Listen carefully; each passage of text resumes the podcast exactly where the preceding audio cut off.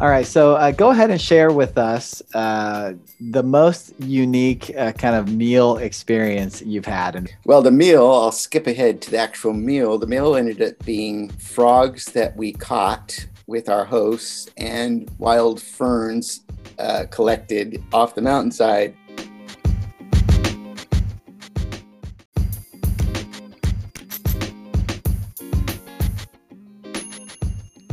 Welcome to the Better Mission Trips podcast from Standards of Excellence and Short-Term Mission.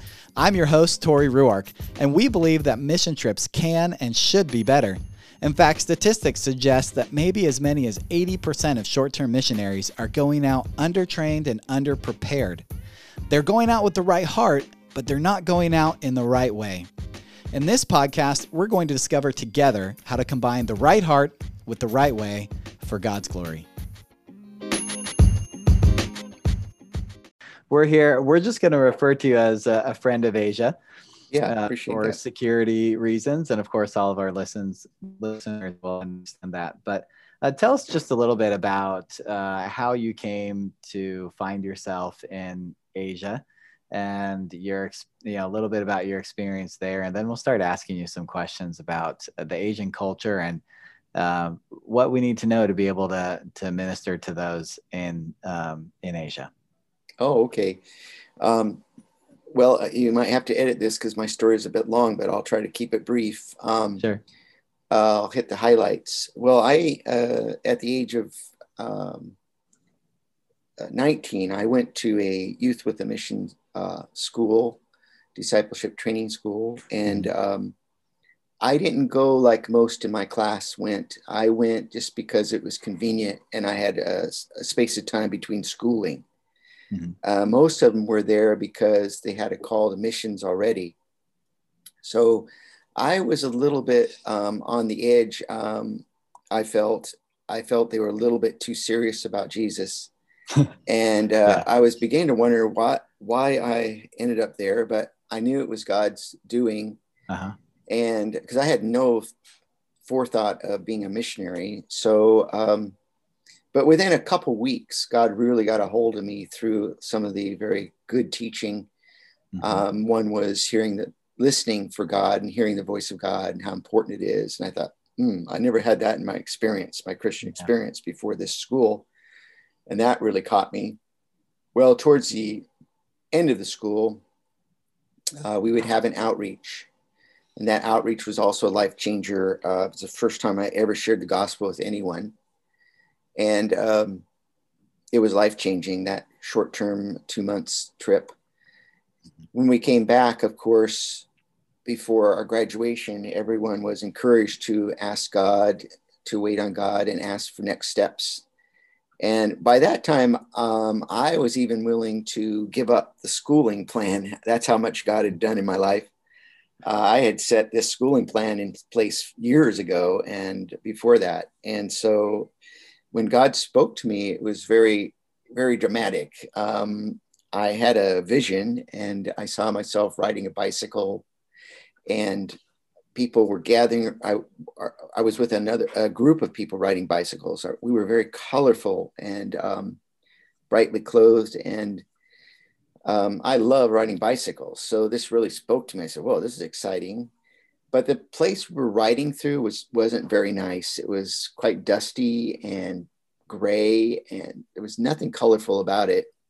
Well, we stopped our bikes, and God showed me a group of people gathering around us, quite a crowd, actually. And to me, they looked Asian. They had pretty much the same color of clothes. It was either kind of a drab blue or drab green. They all had little caps. And that what is this place, strange place? And they were listening intently to everything we said. And God showed me getting the Bible out. So it was a very vivid vision. And that kind of ended it with seeing a man's face, an elderly man. And I said, well, he looks he's obviously Asian. And so then I asked the Lord the question, what is this place? And God gave me one word. It was China. Mm-hmm.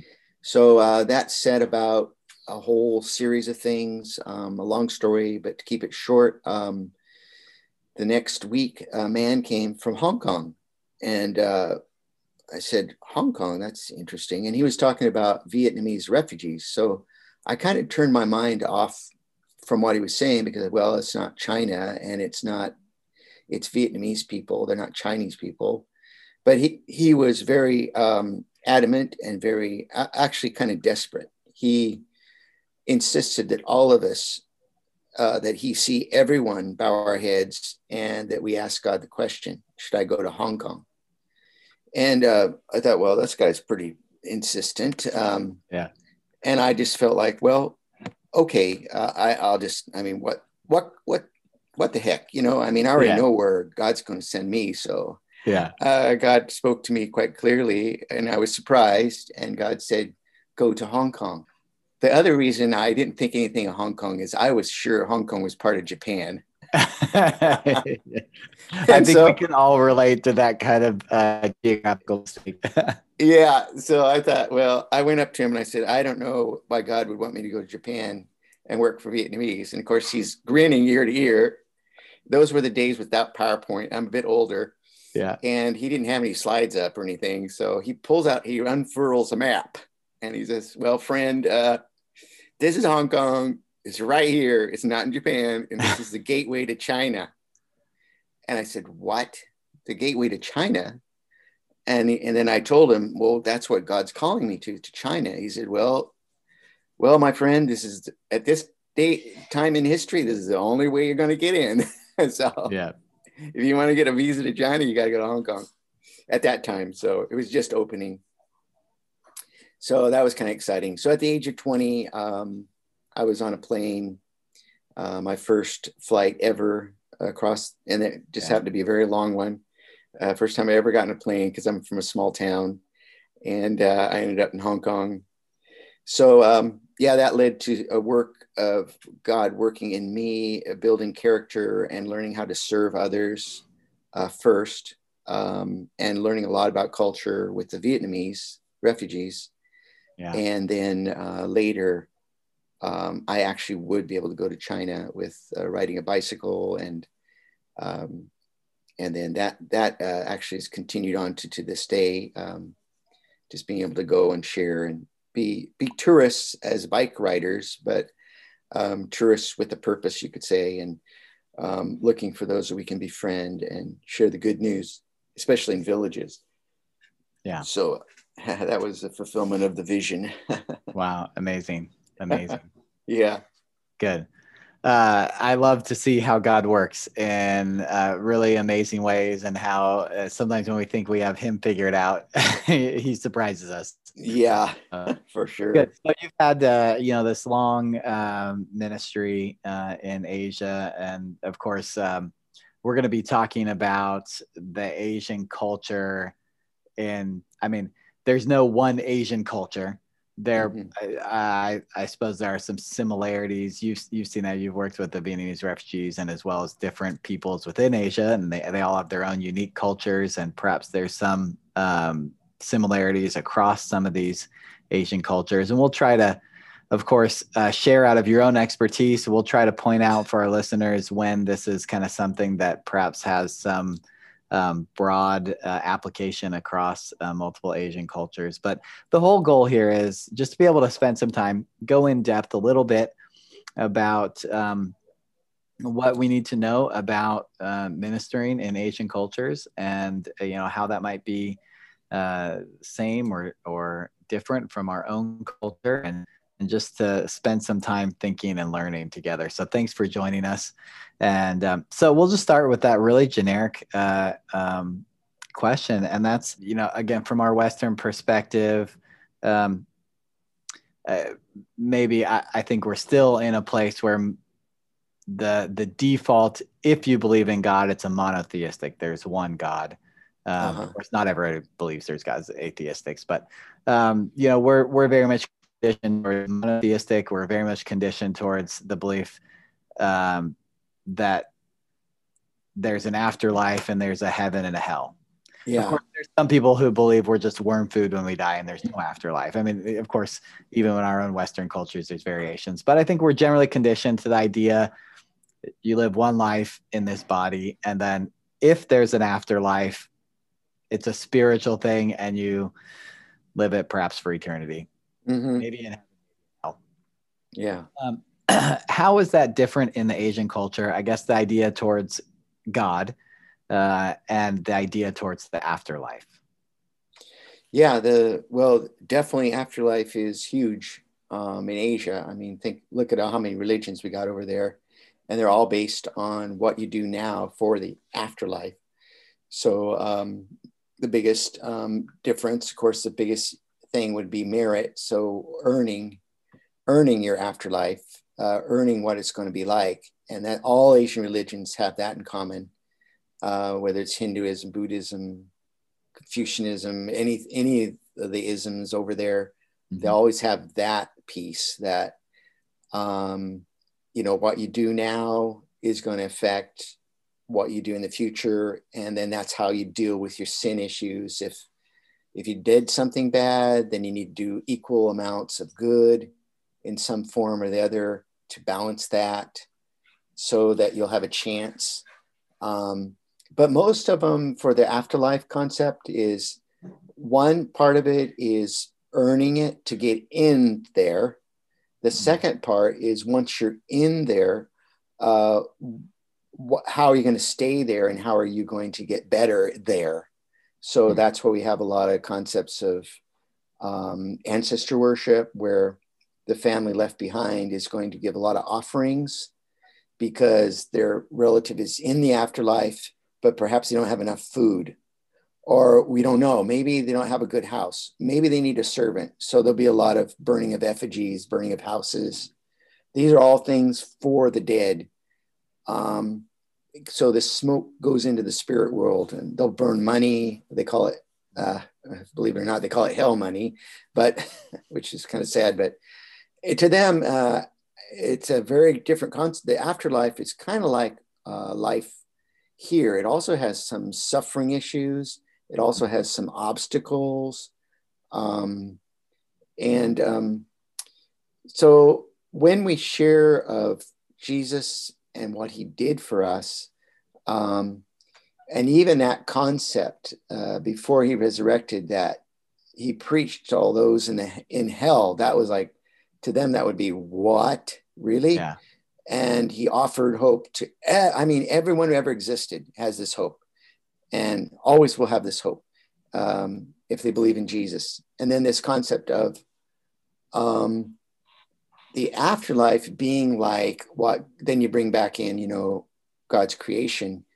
That's how he intended it. He intended this amazing world that had no sin, and it was beautiful, and there's nothing corrupt about it.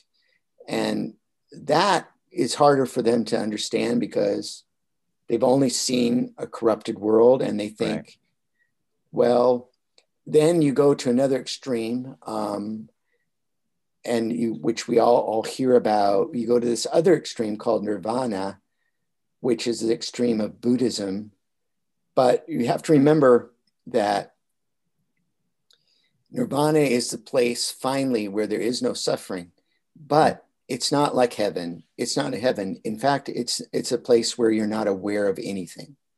Hmm. So it's a concept for a Westerner, and even I think for Asians, it's really bizarre. It's hard right. to, you can't put anything concrete on it because it is not concrete. If it's concrete, it's not Nirvana. So it has to be something that is not possible to feel, because to the Buddhist, even feelings are what brings suffering. Right. Emotions bring suffering. So you got to get rid of all of this stuff. Hmm. So there's quite a process to get to that point. And it sounds like the afterlife is much more fluid than what in perhaps a Western culture, especially Christians, right. would believe. Very much about so. It's a continuous circle. If there's circles in life, there's circles up there too, and it just keeps going. Interesting. And we're very linear. We got this hope, and we're there, and it's eternal like that. I mean, which also is really hard, right? How can we think of eternity? Mm-hmm. It's just, we can't. We have no idea eternity because we're limited by time and space. So so I guess you could say, in short, I think most Asian religions, they keep they keep the afterlife still limited by time and space in a way, because there's things that people on earth can affect you, your afterlife.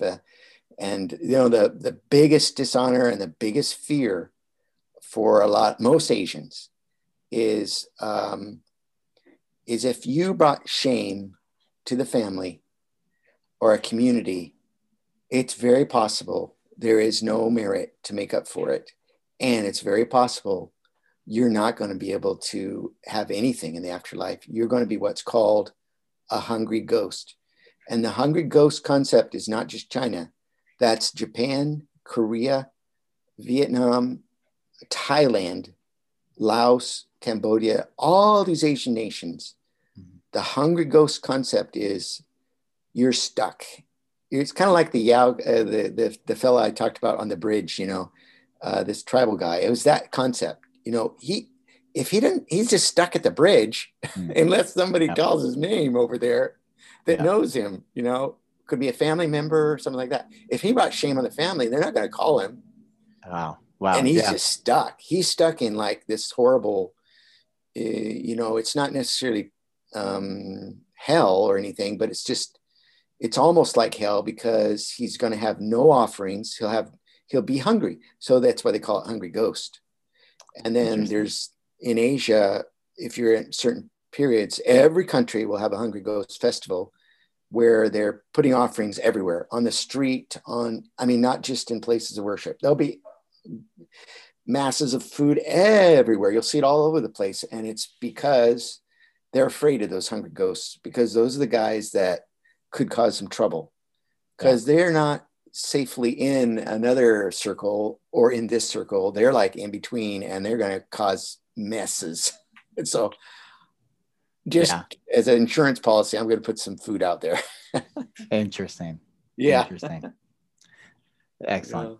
Well, let's start this way.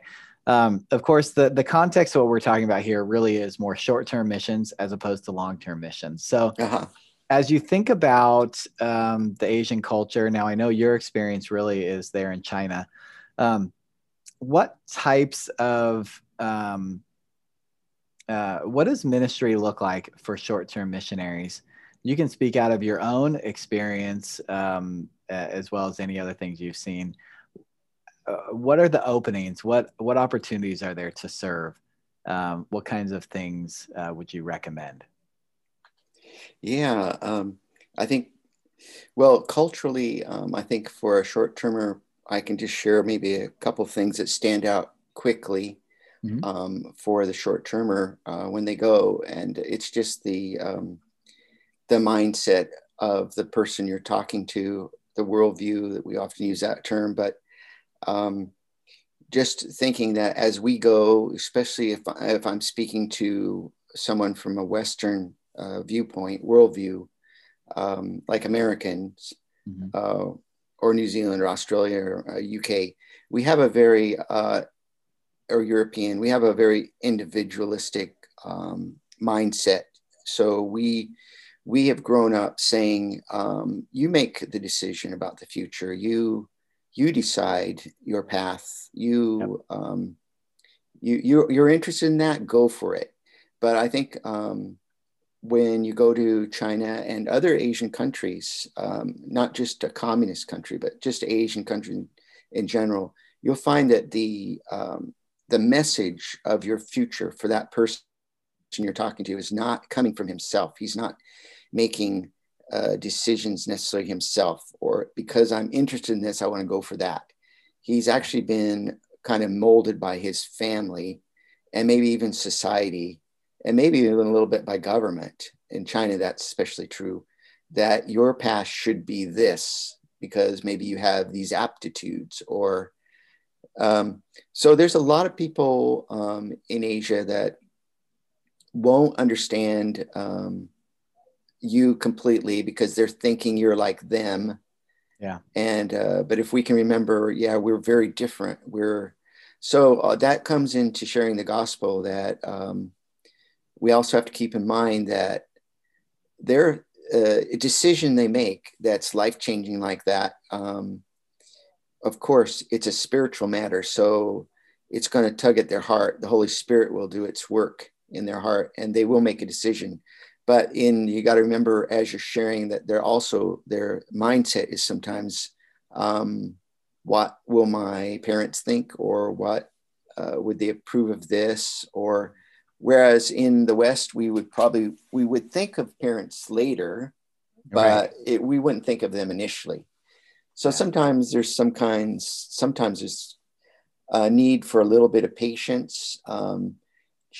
Share the gospel as we should share the full message, but look for what the Holy Spirit's doing, and just, sometimes they won't make decisions quickly, and that's okay, because that means they're thinking about it. And when they do, as the Holy Spirit works, it'll be a greater effect on their family. We hope they'll share with their family what you've shared, and that they will ask their elders.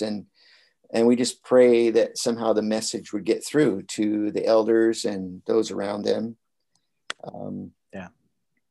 I think another one that kind of stands out is, well, I don't know if this is general enough, but I think it is. I think food is also an issue for short-termers.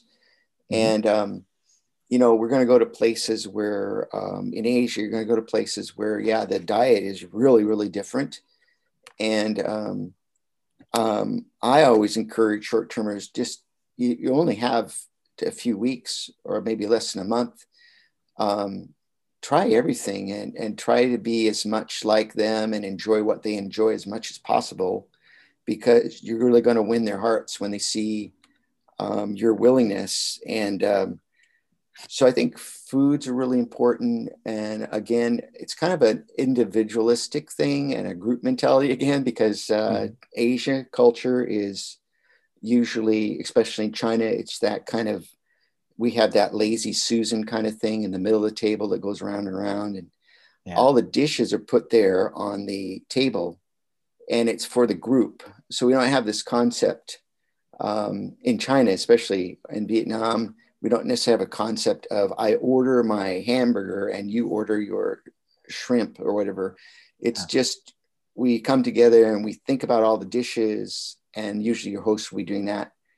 And he'll be thinking about things like balance. He'll be thinking about what foods balance each other. He'll be thinking about health.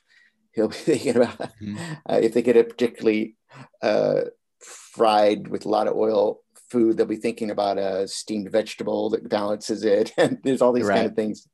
And so we have to talk quite a bit about etiquette, because it's a big deal in food etiquette, because every small short-term team is going to be for sure eating, and hopefully you're going to be invited, because that's one of the key ways the gospel. If you're invited to a meal, it's like, that's huge. That you're, first of all, you're entering their house, and that they're cooking a meal for you. It's like a real honor, and relationships just go like 10 steps deeper over a meal. Just the very fact of sharing a meal with them. So it's quite interesting in that way. They never think of just, hey, we're hungry, let's go get a hamburger. They never think of that way. They think of we need to get certain, they'll go to market all the time. That's why there's so many markets in Asia. It's like they're going to market every day, because they want the freshest thing and they want the combinations. So and the combinations are amazing. But foods will be cooked in a real different way than we're used to. I always tell people going to China, especially, there is no such thing as Chinese American food in China. It's not at all the same. It's there is no of these sweet sauces, and there's none of these deep fried batters, and there's all this kind of stuff. Well, I mean, you can get it if you ask for it, I suppose, if they know, if the cook happens to know about it, but it's just not common. So it's more going to be, we talk about how for a short-termer, and I think for any Asian culture, one of the polite things to do is always to take something from every dish they offer, whether it doesn't look appealing or not. Sometimes it just doesn't, your stomach turns when you see it. It may not necessarily because of the taste, because the look is so different. You're not used to that look. But you take a little from every dish, they really notice it. and they're going to try to serve you too. And they're going to serve you from different dishes. And a lot of times in our individualistic ideas, we think, oh, I love that dish. So I bet you the host would just love it if I take all that one, you know, because he sees how much I love that one.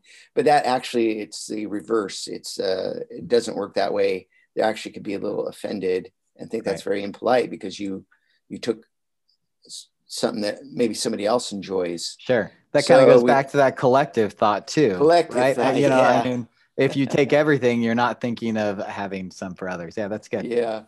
Yeah. So they really are appreciate when you take a little bit from every dish, because that means, oh, you love everything. And they also, you're approving of their choices and their balance. So they want to bring health to you. And so, you know, another thing, it's hard for, at least in South China and other Asian countries too, soup is a big deal.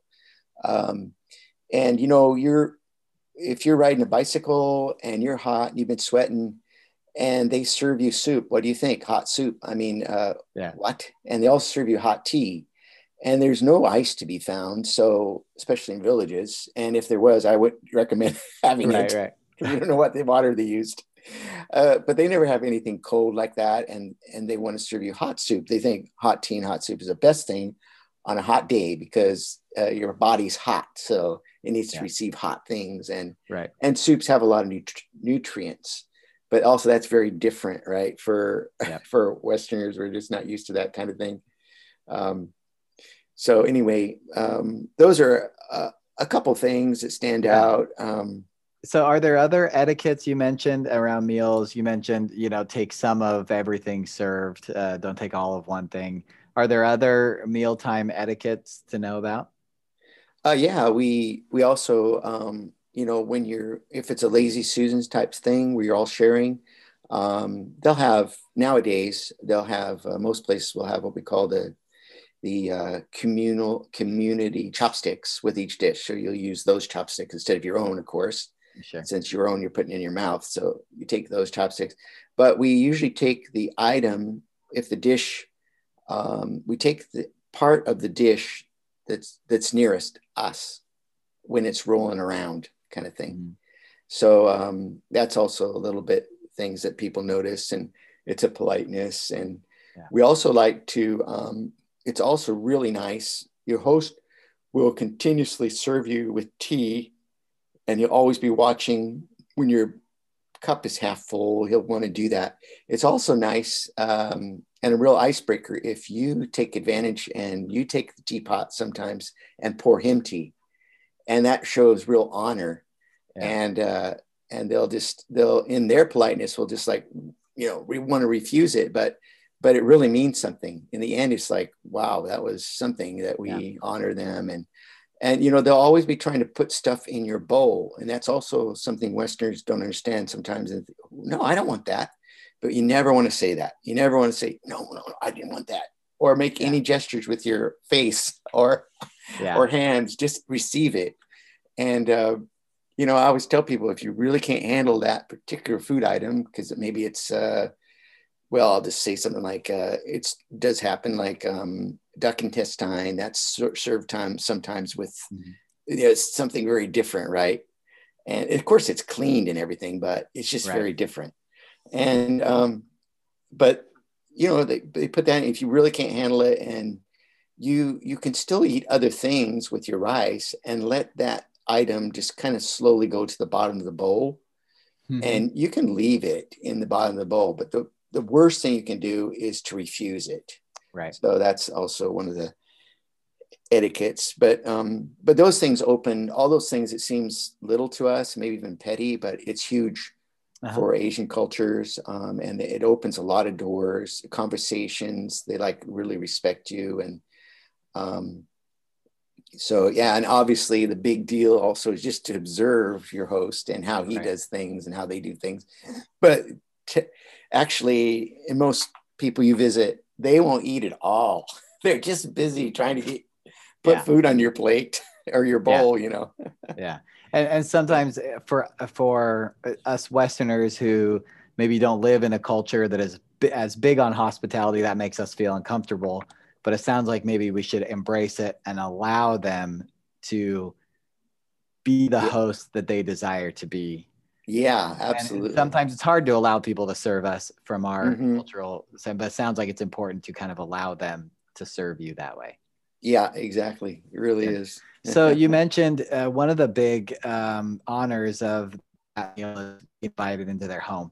Can you share, are there a couple things people should know about etiquette or what that might be like when entering somebody's home that they should know to be, you know, they should be aware of and how to behave or how to act in somebody else's home? Oh, sure. Well, in different settings, it's a little different, but in a village setting, for example, especially in China, but also some village areas around Asia, when you go to villages, you'll find that people actually feel very secure because they leave their doors open.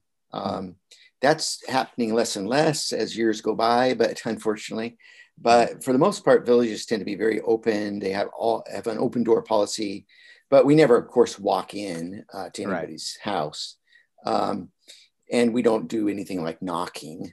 We don't knock on people's doors. But basically what people will do in a village setting is they'll be out visiting, usually outside their door, and usually strike up conversations with them there. And then, so things start on the outside, and they'll first go inside, get a stool for you to sit with them. You'll sit there, you'll talk. And usually when they're really interested or want to take a next step with you in relationship, it's they come inside. So then they'll set you by the door. And so usually we take the place by the door and we don't go into the house right away. We don't walk around and let me check out your house. We just sit by the door, and that's quite proper. And then they serve you tea, and that's just kind of a typical way things go. Or they might, when you first strike up a conversation outside, they might say, hey, have some tea. So in a village setting, depending on the house, if the house is quite nice and tiled, then you would take off your shoes also at the door. And, but the cities, of course, but in many villages, we don't do that, and they don't either, because their actual house floors could be dirt, a packed dirt or something. Well, that's not necessarily for that. But it just depends on situation. But the floors are nice, surfaced of some sort. You'll see that their shoes are by the door, so it's pretty obvious. And you just take off your shoes. And then, that's a couple of the basic things. And then let them, it's kind of like the story of Jesus, when he says, don't sit in the place of honor. I mean, go down a few levels, and then it's more of an honor to be brought back up, rather than be humiliated. And we don't want to bring humiliation or upset them, by our, again, it's just how their neighbors would do it too. If you see a neighbor come while you're visiting, I always notice that they sit also. Sometimes if we've already got the door spot, they'll sit outside the door just to be one level out. They won't go beyond us, unless the host asks them to help him with something.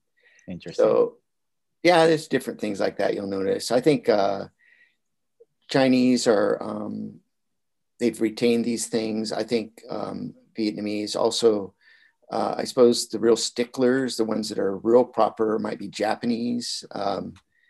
They have a lot more etiquette, I think, and a lot more, that I'm not even familiar with, but I just hear that a lot about what they, things they do. It's quite, everything's quite proper. So that's interesting. I do want to repeat, so people hear this, you don't typically go knocking on doors, but it's still relational, but it sounds like, so would it be normal to kind of walk through a village and you see people outside and it would be normal to go out and begin visiting with them? You just wouldn't go knock on a door to visit somebody. Right. You wouldn't knock on a door. So they would, you'd be strike up a conversation outside. And it's also a way to find out who's kind of interested, just with some feelers, put some feelers out, who's the ones that are quite talkative or really curious about you or about your culture. I mean, we always use, and this works anywhere. I mean, it can work in a city, a park, we, well, I don't know about young people today, though. It'd be more like your smartphone, I guess. But in our day, you know, and we still kind of find it handy, just have a little photo album of photos we picked. And they love, what they love to know about is your family. That's the first questions they're going to have. Well, it's usually going to be, are you married? And if you're a little bit older, they're going to embarrass you a little bit. They don't mean to, but in their culture, it's like, marriage is like, that's the first thing. I mean, you know, you don't think about other things. Marriage is the first thing because it's kids, right? And it's the, it's the line. You got to keep the line going because their lines are very important. They're family lines. And so, so they'll ask, you know, they'll often ask ladies their age, and that just seems so impolite, but to them, it's not impolite. It's it's all practicalities. Yeah. And they're going to say, okay, they'll even say things, they'll say, okay, what's the issue? What's going on here? All right, you're 30, you're not married. Okay, there's so many men in this country. Or, you know, they'll say things like that. It's just, and to the Western woman, it's like kind of embarrassing, but to them, it's not embarrassing. It's like, I'm going to help you. We're going to figure this out. Yeah. Yeah. Okay. You know? So there's something that, let's unpack this for a second. Okay. You know, I love this. I want to point out, you said family is a big deal. And I think sometimes, again, in our setting, Western, especially, I mean, I live in the United States. So, you know, we are accomplishment driven, sometimes even before family, well, often before family. Mm-hmm. So it's the opposite. So we have to know going into that culture, it's not that way. You pointed out nicely, but that's why they'll ask about it first. So, but it's interesting. Some of what I feel like you're describing here is there's a real directness. It sounds like, is that true? Am I picking that up right? That there's kind of a directness in communication. Is that normal, or am I misunderstanding, or are they only kind of direct about some things? I'd say direct about some things. In conversations, like I was referring just to beginning conversations, they seem to be most interested in family, whether you're married, family, they want to see a picture of your kids. They want to see, they are somewhat interested in your country, but not really. Mm-hmm. But in other ways, they're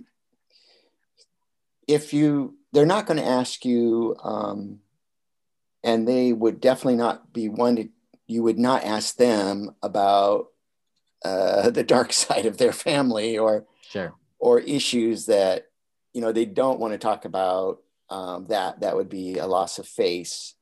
Mm-hmm. So they're talking about family most in light of, listen, you, especially with a young lady, you need to honor your parents.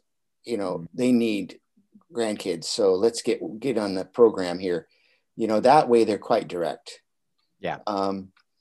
But when we talk about, they're not direct when it comes to, as we are, we're direct, quite direct about talking about sin, that we all sin and we all have issues.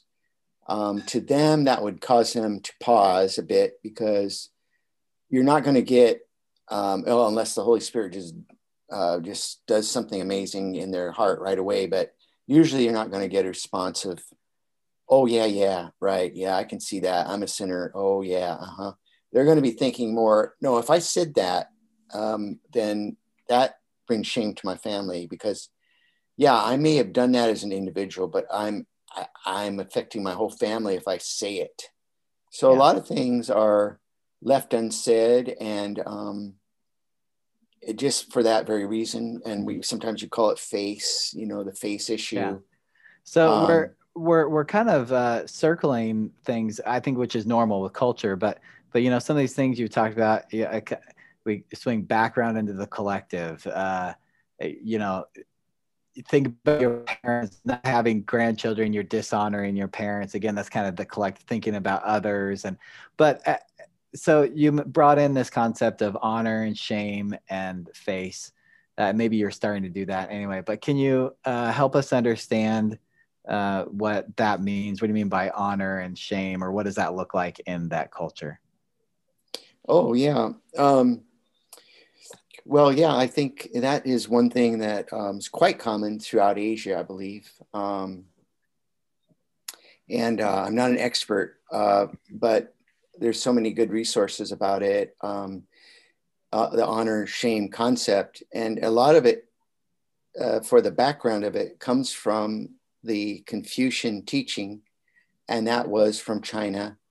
And China in those days affected by and large all of Asia, except maybe India and Tibet a little, maybe not so much, but it affected most of Asia. It affected Japan greatly.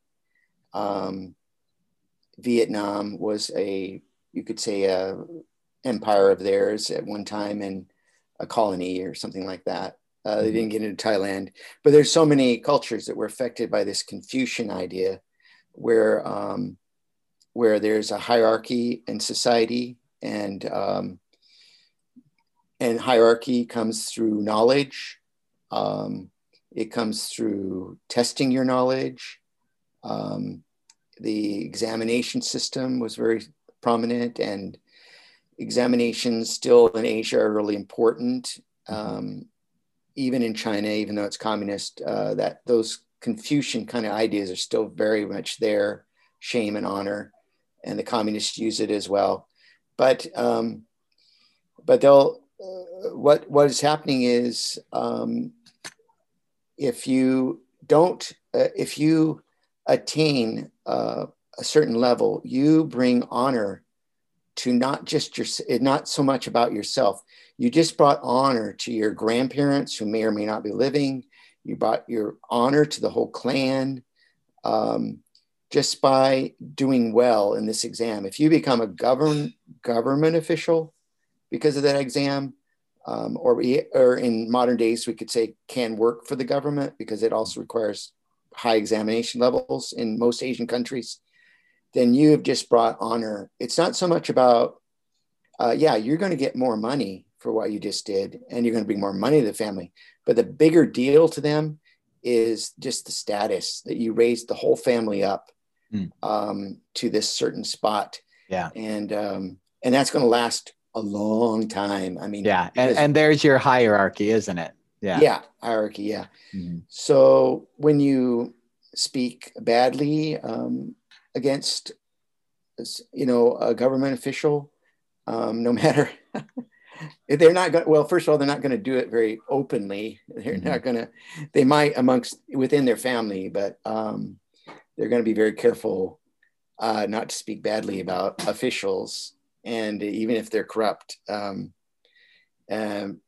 because of that whole, if I dishonor, you know, I might bring dishonor to my family. There's going to be repercussions because I stepped over the line, maybe. Mm-hmm. So that part is kind of a negative consequence because the fear of shame keeps them a lot of times from doing the right thing. All right. Also because they don't want to stand out. And so, yeah, I'm not doing a very good job, am I? But, no, you're doing a great job. I understand this idea of hierarchy. That's why honor is so important. Yeah. Is because of that hierarchy. And then we've already talked about the collective and the family. And so it's really easy to see why the hierarchy and honor isn't just important to me, but my whole family. So you've touched on something here that, for us in a Western culture, I think we often take religion and make it very individual. You said this, we will admit individually, we're sinners. We've done bad things. We control our future. We choose, we choose Jesus individually, salvation. And of course, the Bible even supports the sense that I'm responsible for my sins and only I can give my heart to Jesus. Mm-hmm. It's not something my family can do for me. Right. But yet, of course, the biblical Jesus's own culture probably would have been perhaps more collective and more family oriented, like an Asian culture than our own. So, so on the one sense, Christianity is a relationship with Jesus is individual. But yet our culture, we tend to take religion and make it very individual, but you're talking about a culture that's not individualistic, that's collective. Mm-hmm. And I'm sure you would say therein lies the challenge. So do you have some thoughts about how do you share the gospel or have spiritual conversations with somebody that leads them towards a relationship individually, despite the fact that they're in this greater collective family context that is not, that's not as friendly towards Jesus as perhaps one of our Western cultures? Before I go into that too much, I will say just that there is, of course, changes happening in Asia, as with everywhere, amongst young people. And so Asians are beginning to get more individualistic and less, they're less cautious about what their family thinks, for good or bad. But yeah, I would say, for having said that, when I share the good news with a younger person in Asia, you can go more almost into an individual realm more. But I think one thing that kind of grabs them in terms, because they have this hierarchy background, and they have a respect, actually in some ways, a really healthy respect and reverence. They have a real reverence for ancestors who went before them. You'll see that through altars they'll set up for the dead. But the worship, of course, is not healthy, but that part we can't approve of. But this kind of innate sense of I revere and I appreciate and I respect all that they did for my parents, and look what my parents are doing for me. And this kind of thing is actually quite good. And if we speak to them of the Creator who created their ancestors and who had this standard, this Creator had this amazing standard that would, if you went with this standard and this relationship, it would bring great honor. And you would share about how it brought honor to a whole people and a whole nation, and it brings blessings. And they love the word blessing in Asia. They love that word. In fact, if you, regardless how far your gospel message goes, we always ask, could we pray a blessing on your house or a blessing on your family? And they'll never, maybe 1 out of 100 times I've had someone say no. It's always yes. They have no concept of prayer or what you're about to do, but the word blessing is so important to them. So when we bring in this Creator, this God who created us, his intent is blessing. His intent is relationships in a family that are peaceful and that are loving. That really kind of draws them in. So we always talk about, with our teams, we say, let's always start with creation, because it shows very much how God loves us. And in a village context, it's really great because there's always pictures you show of the rice field, the sun, and the rain. You know, it's like to them, it's so obvious. Somebody must be kind of preparing something, because we love to eat these foods, and we always have sun, we always have rain, there's always, and it's hard work, but we get to eat the fruit of it. And so we always talk about creation a lot. And in the cities, it's important because young people in most of Asia, especially China, are taught, and Vietnam, are taught very strongly evolution, and that it's to them, it's a scientific fact. It's not a theory, it's fact. And the governments will say this is fact. There's no argument with it. There's no other theory. It's just, this is the fact. So when they hear about creation, initially it's going to be really kind of bizarre to them, because a lot of them never had this concept ever told them. Right. And they really have had no other idea. But But those things, when you start sharing about this God, and then we say Father God, it's like Father God. It starts establishing this family idea, mm-hmm. The honor he has bestowed, and then we talk about how special we are. We often share about how different we are, unique we are, and how our uniqueness really helps each other and brings harmony. There's some of us that are gifted to do this, some to do that, and it brings harmony. And those kind of things really speak to them and draw them in. And it seems maybe less foreign to them. Good. So did I answer the question? Yeah, no, that was great. And as you were sharing, of course, we see very biblically what you're sharing, but you're sharing that collective context. That was fantastic. That was perfect. Yeah. So maybe the last question here. The last question here. What is, of course, people are going to have their own mindset, but generally, what is the atmosphere towards Jesus in Asian cultures? Is it completely foreign? Is it hostile towards it? Is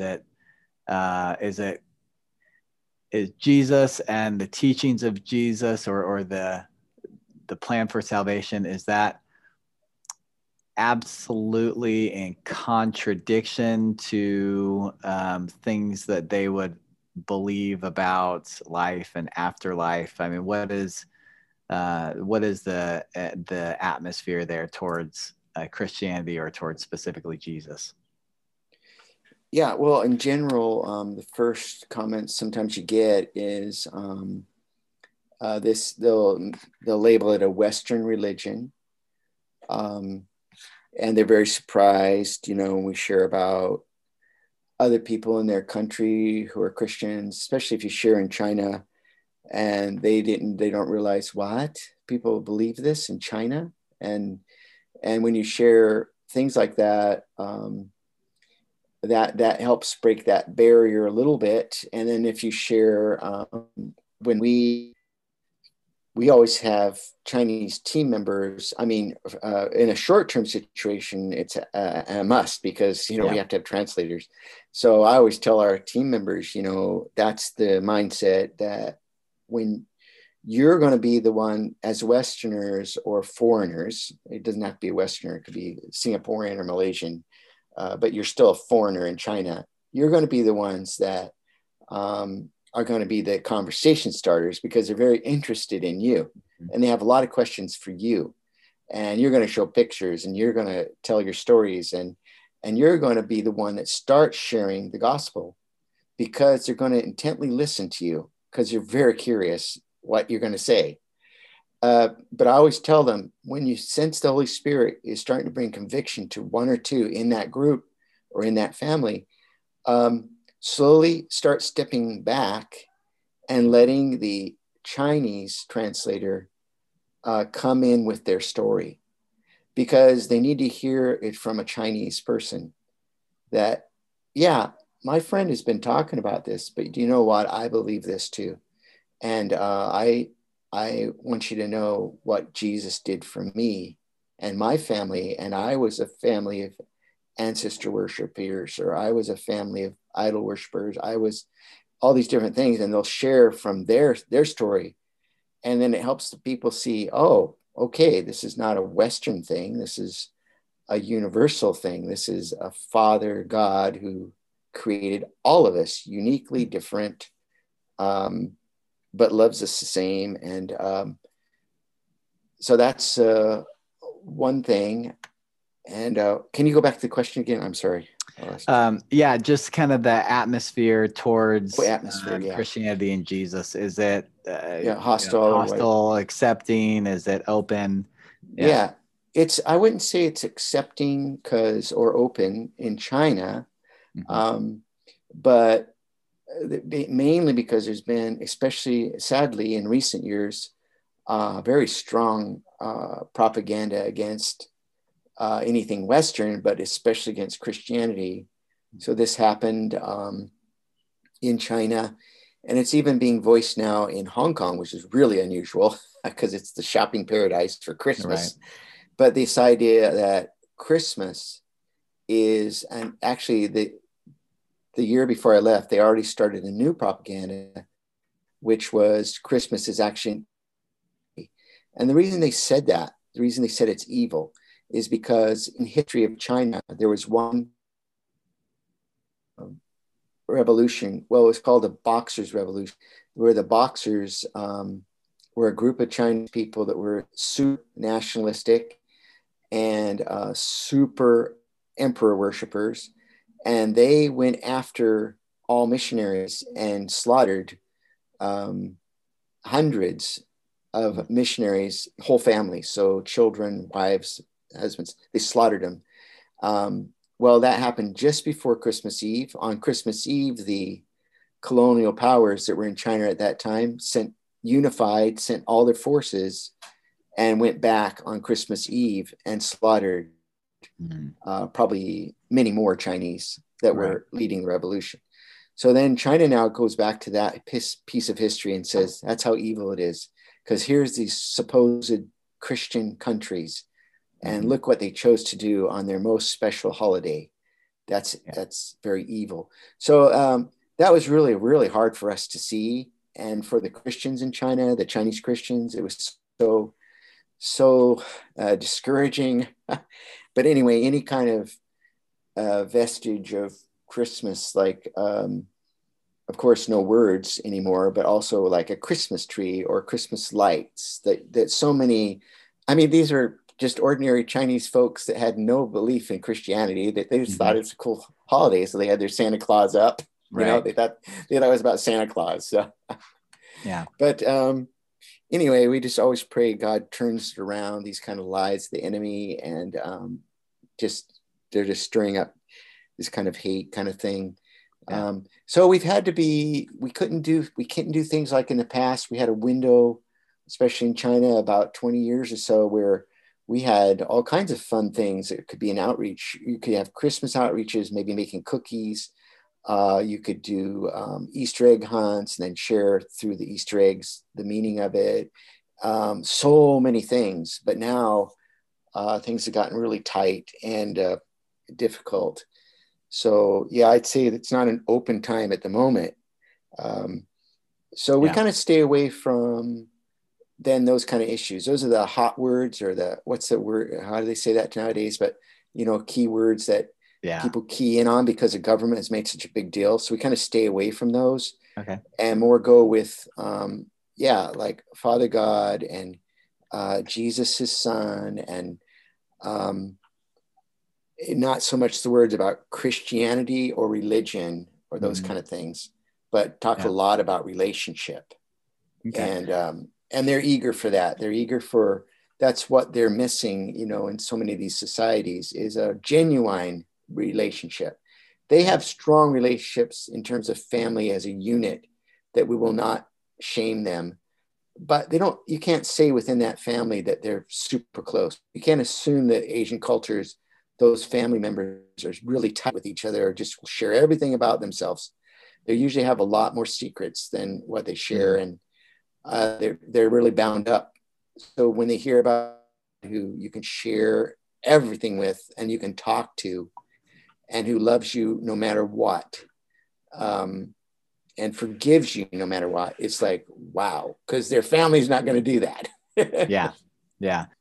All right. So for people who are listening and perhaps they felt a calling to engage in Asian cultures, do you have some recommendations for how they can do that? Yeah, well, I think, so any kind of cross-cultural training would be good. Read some good books on culture, Asian cultures. I think, for me, I didn't know at that time, but it was interesting that the way God designed me, I actually lived near a Japanese community in Eastern Oregon, of all places, and because they were interned there from the war. But I got to know Asian cultures and be around it. So I think in your home country, first of all, make some Asian friends and start to understand, observe the way they talk to other people and things that concern them. Of course, many of your Asian friends in your home country will probably be third generation, second generation. So of course, they're probably very similar to you. Mm-hmm. But I think some of the family things you can find out about. And I did when I didn't get much from a friend up here in America, an Asian peer, but I got more from when I got into their home mm-hmm. and could see, observe a little bit how they relate to each other and their politeness. And, you know, we have one thing you can prepare yourself for is, to stop thinking yourself so much as an individual. That didn't come out right. You're an individual created by God, very special, but you're going to a culture that is seeing a bigger picture than themselves. Yep. And that's what you'll find in Asian cultures is more politeness. And again, there'll be no, usually in a context with you around, and even sometimes in the family, there's not going to be a, for sure, as you're an outsider, so consider yourself an outsider. So deeper conversations or about conversations of real issues, like in a Christian setting, we would say, oh, we better pray for you guys for that. They're not going to share those things because that's a family matter. But you get to know those things. You also get to know that part of that is they're saying politeness. So they have, in China, they call it kerchi or kerchi hua. So it's a whole, it's politeness talk. So you basically are saying things that build up your family, build up yourself, that aren't not necessarily true. Mm-hmm. So you don't wear your feelings on your shirt sleeve like we do in the West. They could be having a miserable day, but because you're a guest and you're to be honored, and also they're going to honor their family. They're going to say things that are like probably not true, but you're going to learn to say those kind of things too, because it's what they want to hear. It makes them comfortable. Let's say it that way. It breaks ice in a different way. It makes them comfortable. So you might think, oh, we need to get deep into some issues here. Mm-hmm. But actually you kind of go around about it a little bit. You do end up getting into some issues, but it's in a much more like slow way. And it's in real politeness and real honor, and nothing gets torn down, and there's no divisions. And you know, I sometimes share the example because people talking to me in America, oh, are we coming to the point of persecution? This is a tangent, but it kind of ties into this.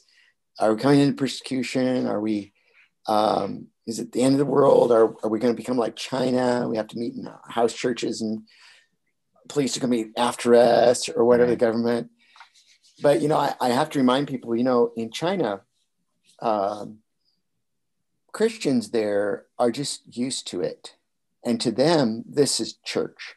They've never known a church like we've known in the West, where we're really free and where we have all these programs and we have all these entertainments and we have these big concerts and flash things. They never know anything like that. So to them, there's no real issue with communism. And sometimes that surprises, especially my American friends. I mean, they're thinking, not thinking temporary, they're thinking kingdom. Yeah. So they're not working as a Christian community to always fight this government that's so heavy-handed and against them. They're praying a lot, and they're finding the joy in just being different and being part of the kingdom.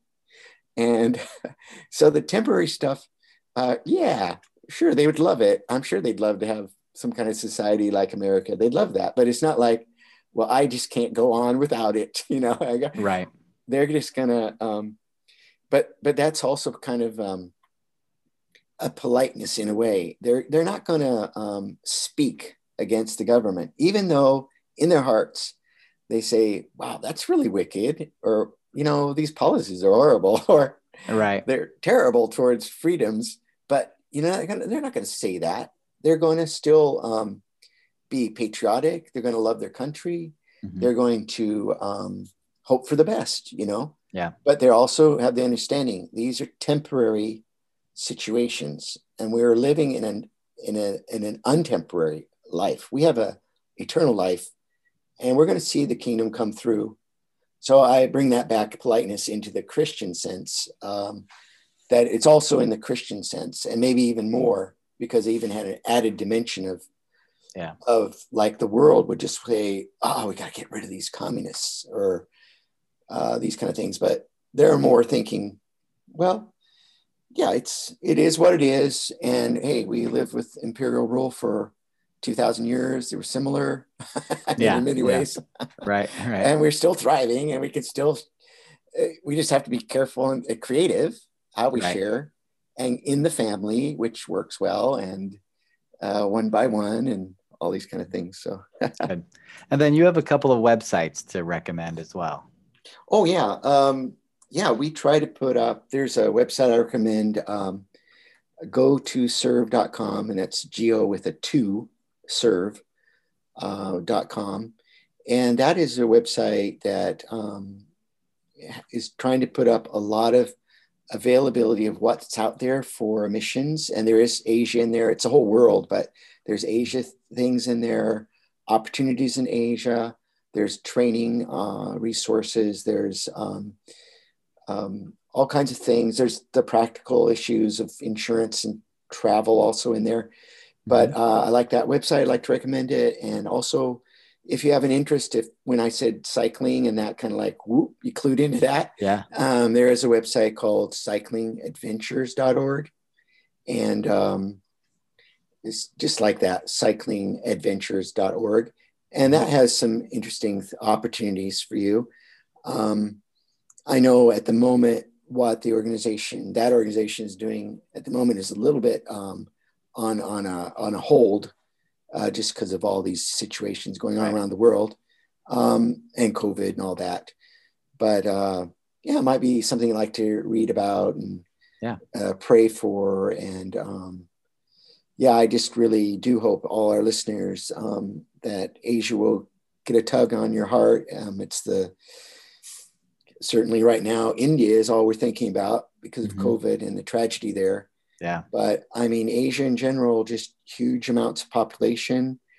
And if you can reach one, there's always amazing stories of you reach one and maybe that's all you reach. But could that one affect their family? Could their whole family come to the Lord? Could a whole village come to the Lord? We hear those kind of testimonies. Yeah. Just one. And so it's slow sometimes and slower than our usual, crusade idea or Billy Graham evangelistic meeting or something. It's just, one-on-one because of all the restrictions in Asia, also because of culture. They like that one-on-one, building a relationship, going deeper with one person. It's slow, but it's really beautiful. And they're going to be lifelong friends, I tell you, if you do it right. Lifelong, doesn't matter if you go back to your country, they're going to be lifelong friends. Excellent. Well, thanks so much for taking some time to talk with us about the Asian culture and how to serve within it, how to build relationships, how to have spiritual conversations and share the gospel. I really enjoyed it. Good. Me too. We appreciate your time. Thank you. All right. Bless you.